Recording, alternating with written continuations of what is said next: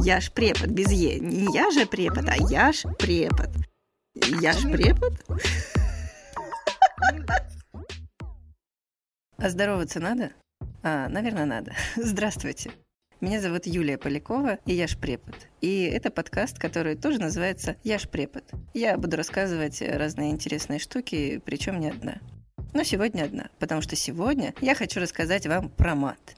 Ну, его всегда было слишком много в речи некоторых людей, а теперь полно и в интернете. Да что уж там говорить. Некоторые люди считают, что мат бывает очень уместно использовать для передачи дружелюбного настроя и поднятия духа. Версий происхождения мата очень много, и я выбрала для вас наиболее логичную и стройную, ну а как без версий. Как человек с филологическим образованием, я прекрасно понимаю, что язык – это отражение души народа. И значение слов, особенно разговорных, очень хорошо передает суть людей, ими изъясняющихся. А, надо больше шрифт делать. Я это оставлю. Это ж не радио. Тут все можно.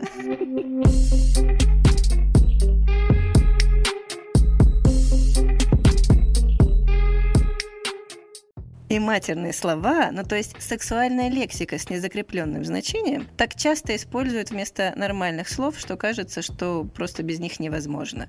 Кстати, я только что сказала определение матерного слова. Так вот, одно время была очень популярная версия, что русские стали материться в ответ на татаро-монгольское иго. Но вроде как во времена татар появилось слово «эбле», которое по-тюркски значило просто «жениться». Татарин, захватывает девушку, говорил, что он эбле, ее, ну, то есть берет в жены. Но, во-первых, во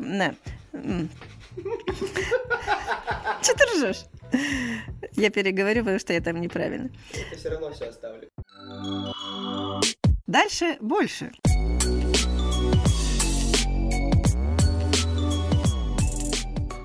Татарин, захватывая девушку, говорил, что он ее эбле, ну, то есть берет в жены.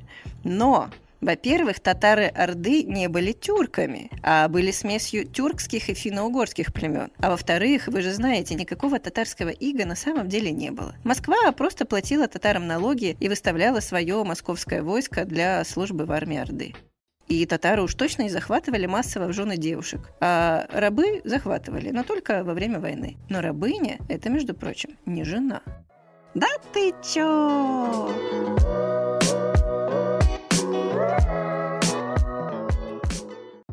Еще одна версия, что мат – это порождение славянского язычества. Но на самом деле славяне никогда не матерились. Ни Киевская Русь, ни Речь Посполитая, я надеюсь, вы знаете, что это такое, не сохранили ни одного документа с матом и ни одного распоряжения властей о борьбе с матерщиной. Хотя в Москве, а это я замечу чуть севернее, подобных документов было в огромном избытке. Но как раз Московия не являлась Русью. Интересно. Многие европейские народы, балты, романцы, германцы, тоже не используют мат, но и сексуальная лексика у них крайне скудная, ну, по сравнению с русской. А многие языки вообще при сквернословии не используют сексуальные темы. Однако в Европе есть один народ, который матерится уже тысячу лет, и теми самыми русскими матами. Знаете, кто это? Это венгры.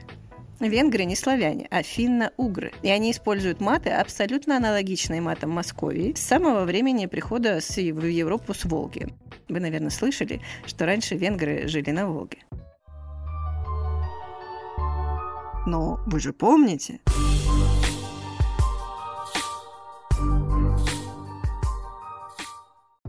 Наряду с эстонцами, финнами и русскими венгров считают одним и тем же финским этносом. А вот вся центральная Россия ну, историческая Московия, это земля финских народов. И топонимы ее тоже финские. Москва, Рязань, Муром, Пермь – это все происхождение финно-угорских слов.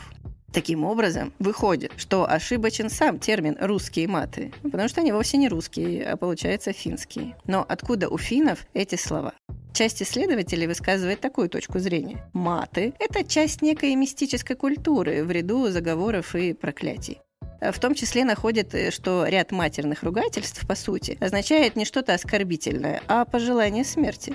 Ну, например, отправление в означает пожелание идти туда, откуда родился. Ну, то есть уйти из жизни снова в небытие. Это я еще угрожать не начала.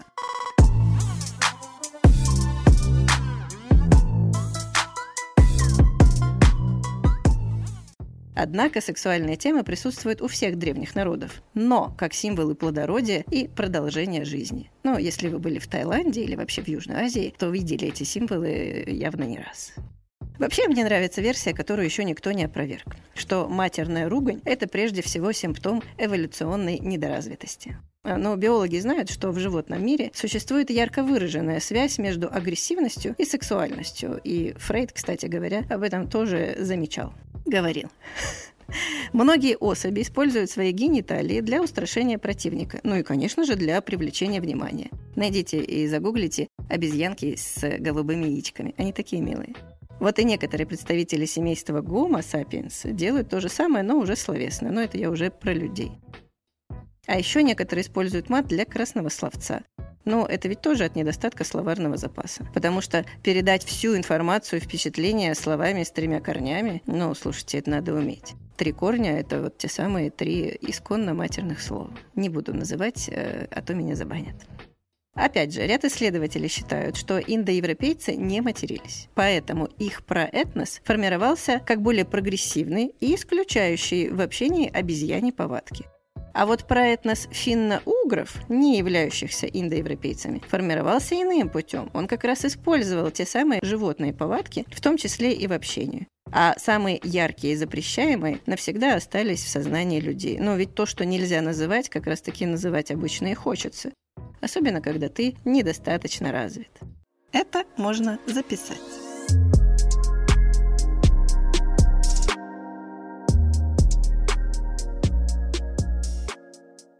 Общем, друзья, в наших европейских языках достаточно средств выразить любые понятия без матов. Ведь ваша прекрасная русская речь ничего не потеряет, если вы не будете использовать разные матерные слова, придумаете какие-нибудь оригинальные ругательства. А, кстати, происхождение многих бранных слов, не матерных, всем известно и достаточно экспрессивно выражает ваши эмоции. А про них я могу вам рассказать в следующем выпуске, если захотите и поставите какие-нибудь сердечки. Понятно, да? А, понятно.